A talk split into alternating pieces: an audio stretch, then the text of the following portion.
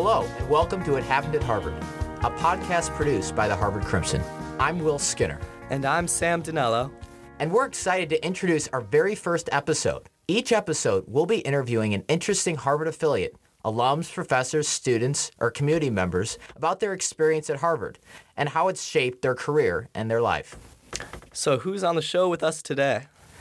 Today, we have Nick Kristof, an award winning journalist for the New York Times. Nick grew up in rural Oregon, the son of two professors. At Harvard, he studied government and graduated in just three years. He also worked on Harvard's fantastic student newspaper, the Harvard Crimson, and then he won something called the Rhodes Scholarship. Vaguely rings a bell. Yeah, it's uh, kind of a big deal. And, you know, and after he studied at Oxford, he started a prolific career in journalism at the New York Times, where he's won a couple Pulitzer Prizes. Nick is one of only a few people to have won two Pulitzer Prizes one for international reporting, one for commentary. Um, and we're thrilled to have him on the show today. Nick, welcome to the show. Yeah. Good to be with you. Thank you so much. Yeah, so for you coming here as a freshman, what was it like to step on campus for the very first time? Well, indeed, I had never actually been to Harvard before I arrived as a as a freshman, and I um, I had just spent the summer in France picking fruit on uh, some farms, and so I had, you know, one bag that contained basically just farm work clothes, and um, uh, so I felt a little bit out of place. Um, Harvard, I think, was probably a little preppier then than it is now, um, and um, um, you know, a lot of people seem to know each other uh, from their schools, whereas uh, you know nobody from my school had ever gone to the Ivy League, uh, and um, so it, it was a little overwhelming and uh, somewhat intimidating, but I had um, you know great roommates and uh, quickly uh, got it, got in the swing of things. And actually, the Crimson became a pretty a pretty good home. No, I think that's something as Crimson members we're especially interested in hearing about uh, a little later on. Um, I guess a question related to that early experience. You re- recently sent off your third child to Harvard. Uh, looking at your children's experiences, in what ways has Harvard changed between now and your time? Um, I mean, women are certainly much more integrated uh, in Harvard now than they were when I was a student. Uh, when I was there, uh, I'm guessing it must have been, you know, maybe I'm guessing about 65% male, and so uh, so it was. There was still a sense that women were not kind of a full part of of the Harvard community. Uh, they were getting there, but not quite there. Uh, so I think that'd be one of the big differences. I mean, also I think. Um, Harvard was somewhat less diverse than it is now. Uh, there was a much bigger uh, private school community, um, much less effort to get people whose families had not been to college before. Um, and um, but I don't know. There's some continuities. I mean, uh, then as now, everybody's always trying to figure out again the uh, the core curriculum and gen ed requirements and this kind of thing. Mm-hmm. Um, and uh, everybody's trying to figure out how do you get students to go to office hours and you know yeah. there, there's some perennials. yeah, yeah, those continue for sure. yeah. Uh, you know, and so for every student on campus, uh, everyone seems to have a certain spot where everyone likes to go if that you know it's their kind of place. And so for you, when you were on campus, what was your spot? I'd say it was a Lowell House uh, library. Um, I I tended to work uh, there principally. I almost never worked in my room, but largely in um, in the Lowell House Library. Um, you know, also a fair amount in Lamont. I, am sounding incredibly boring I'm just saying that my favorite spots are the libraries. Um, uh, you know, the the Crimson was certainly a, a spot as well. But yeah, it's great because I'm a proud Lowellian as well. So I know that library like the back of my hand. It's a great spot. You know, I don't blame you. You know, one of my one of my best jobs was uh, working in the Lowell Library, and uh, you know nobody ever checked out books ever, but it kind of confined me there so I could do uh, I could I could work there and get paid for it. So it was a great deal. It's not a bad gig at all, I think. Um, I'm afraid this next question is not going to help you out in terms of making you seem less nerdy, which is the question uh, Did any Harvard class have an outsized impact on you?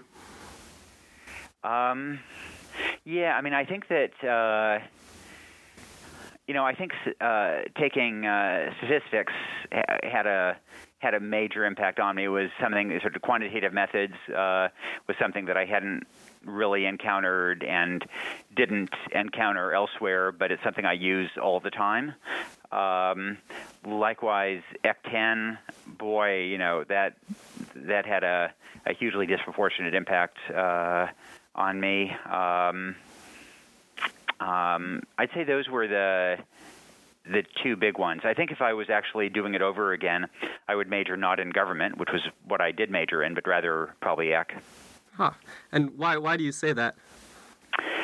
Um, you know, I think I got a little bit disillusioned with uh, government. I mean, I was interested in policy. So, how do we have a better, more effective government and, and national or local policy? And a lot of gov classes were much more at 30,000 feet. They were more theoretical. They didn't really address this question of how do we get a better government? How do we get a more effective political system? And in in contrast, economics was often just very practical and um, you know said okay you do this and then maybe y will happen? Um, and it, you know relied I think a little bit more on kind of robust evidence and and testing things. And I think that's probably been even more true in the years uh, since I was an undergraduate that economics has invaded all kinds of other fields. Uh, they're the imperialists of social sciences. So they're trying to trying to provide answers with um, randomized control trials or natural experiments to try to give us a, a better answer to questions about what policies work, for example. Got it. Um, and sort of zooming out on your college experience as a whole, what was something that you cared about too much as a student, and what was something that you cared about too little in retrospect? You know, I certainly, I, I, I think I cared more about classes than a lot of students did. I was uh, probably more academic than a lot of students were, and but I don't, I don't really regret that. I, I did learn a lot from uh, classes. Um, um,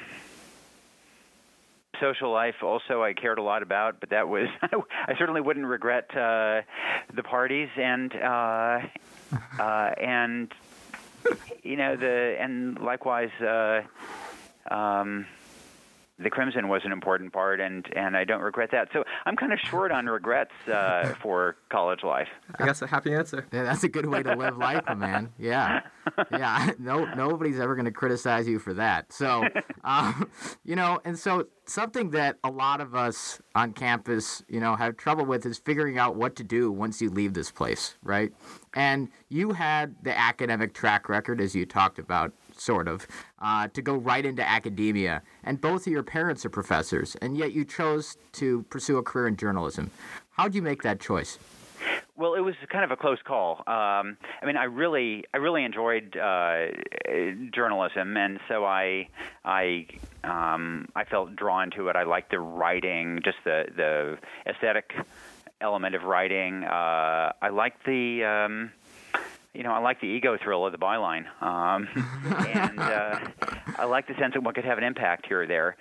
But at that point, it was kind of um, if you didn't know exactly what you wanted to do, it was kind of incumbent on you to go to law school.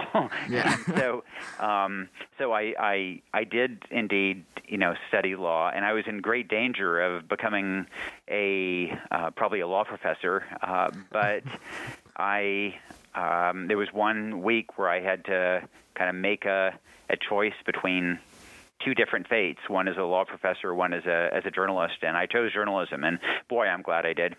Yeah, and you know, you were once in our shoes writing for the Crimson. And how did your time at the Crimson shape you as a journalist? this is going to this is going to be very flattering to the Crimson, but I mean, I think that the a lot of the really brightest people on campus uh, at that time were found uh, at the Crimson, and I think we learn a lot from other students, probably more from other students than we do from professors. And so it was a terrifically kind of stimulating, challenging uh, environment. I I was not a, you know, there were some students who were working uh, 60 hours a week on the Crimson, and I was not. I was more focused on academics than most of the uh, of the the senior Crimson people, but I learned an awful lot about writing, uh, about management, how to get along with people when you disagree. Um, from the the Crimson and made you know uh, really encountered some of the terrific journalists. Uh, some of the best journalists I've you know I've met, and a number of them uh, are now colleagues at the New York Times. Susan Chira was uh, was president of the Crimson uh, mm-hmm. and is now a top editor of the Times. David Sanger was my best friend on the Crimson and is now a senior editor, a senior uh, writer in the Washington bureau of the New York Times. Um, so there have been, you know, a bunch of colleagues. Celia Dugger was uh, the editorial uh, chair and uh, is now the science editor here. So there um, you know, yeah. you can't escape Crimson editors. They follow you everywhere. yeah. Yeah, and so you know you're talking about the relationships you were able to build, but you know I guess a lot of the the grinding out work that we do is covering the day to day issues on campus. And so you know what were some of the major campus issues that you covered while you were at the Crimson? Um, during my comp uh, freshman year, I was living in Pennypacker, and I uh, somehow I guess they had told us how many people live uh, were living in Pennypacker, and as you entered, um, as you entered, there was a certificate on the wall um, that uh, I think from the city of Cambridge saying how many people were authorized to. Uh, to, to inhabit the building, and it turned out that a lot fewer were authorized to be in Pennypacker than were actually there. Harvard basically stuffed more people into Penny Pennypacker than it was allowed to. So then I went around to the other dorms, and I found that you know, almost every dorm uh, had more people in it than it was actually authorized to have.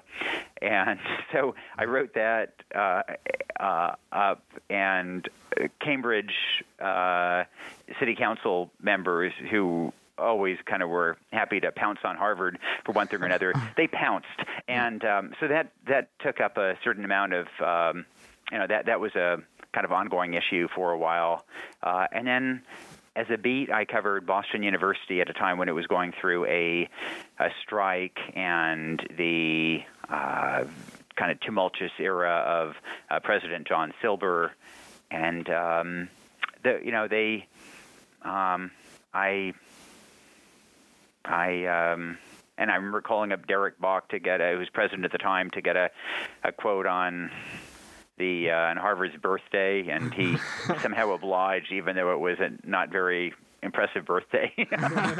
so, um, I know I, I, you know, I, I covered all kinds of things and really enjoyed it.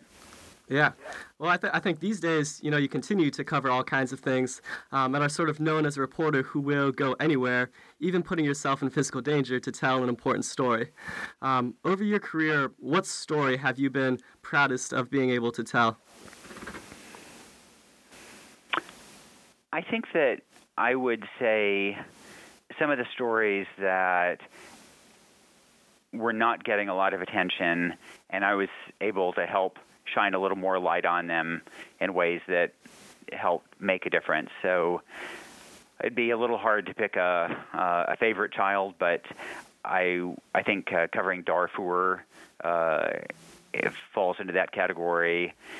Uh, maybe covering sex trafficking um, and finally some reproductive health issues like a, a um, something called obstetric fistula. That in each case they were somewhat neglected issues, and because they were neglected, they weren't getting resources, and it felt that I was able, with others, to shine a bit more of a light on them in ways that made a difference. Mm-hmm.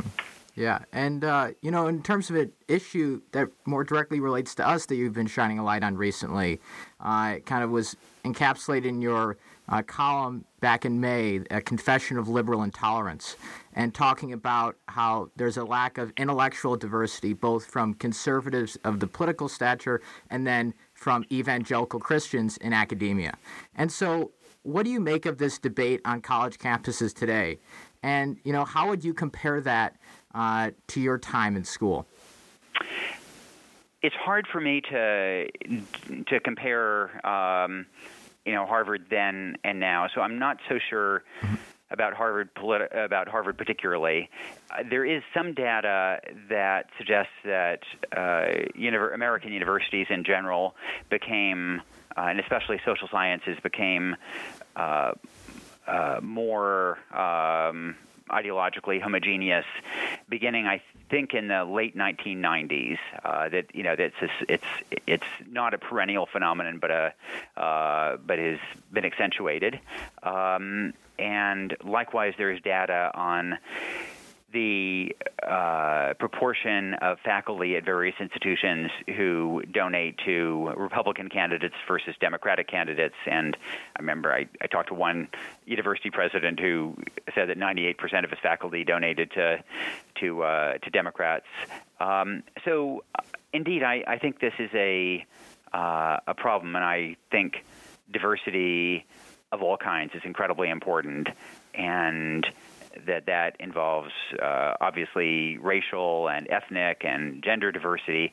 I also so think it involves uh, diversity of backgrounds. So I think it would be great to get more people with a military background uh, at Harvard, uh, more people with a um, um, uh, kind of more impoverished uh, background, more socioeconomic uh, diversity. And I also think it's important, especially in the social sciences, to have greater um, ideological diversity. I mean, economics is certainly an area where there are um, some conservatives. In some other uh, disciplines, especially in the social sciences, it's really hard to find a conservative. I mean, finding a conservative sociologist is anywhere in America is kind of a struggle. Um, and I think sociology would be better off if there were uh, more conservatives. Um, I think a different issue that would be particularly interesting to students at Harvard is the notion of balancing a career with a family. Um, you know that in your case, you you report on these issues that are really global in nature, um, and at the same time, you have a wife and three kids. In your brain, how do you sort of balance these two competing goods? You know, on one hand, the good of global um, reporting, and on the other hand, the good of a really close, intimate family. Um, that is a huge challenge, and you know. Uh, a balancing act, and it was for my wife as well. And um, the I don't think there's any kind of perfect answer to that. I, I did uh, try to the extent possible to bring the kids along on some of these trips. Um, so um, it you know it was partly because it was more fun for me, and partly because it was interesting for them, uh, and that that helped to some degree. But I was still traveling um, a lot, and um, you know sometimes to places that are that are problematic, uh, and um, um, so, uh, but I did manage to get uh, two of my kids uh, arrested with me on trips, and you know, being that's a great, great, you know, father-son bonding experience to uh, to be arrested in in uh, China or or Sudan. Yeah, you know, it's like you know deciding between family vacations, Hawaii or the Congo. You know, you know, right, right. Um, um, I guess a broader question than that, sort of on the same theme, um, which is an impossibly broad question, I think, in some sense, is how do you find a moral calling? You know, when you're when you're our age or in college in general, how do you go about finding something that resonates with who you are? I I think that if one's open to it, it will find you. Um, I, I I think kind of one of the issues is whether to be open it and to it, and uh, I guess one bit of advice I would push against is the idea that is sometimes heard among students that uh, the first one third of your life you should study, the middle third you should make a ton of money, and the final third you should give back. And I really think that's just terrible advice, partly because finding some thing you care about and want to uh, make a difference on, I think, is just really important for a um, kind of for a balanced life, for uh, for happiness, uh, and so I think delaying that sense of purpose until the last one third of one's life is a is a really bad idea, and that one can integrate it, whatever it is, and everybody will have a different um, take about you know what what moves them, what they care about, but integrating that whatever it is with one's family, with one's career, with one's free time, I think uh, helps one keep perspective when things go bad at work or uh, or you know in in life itself.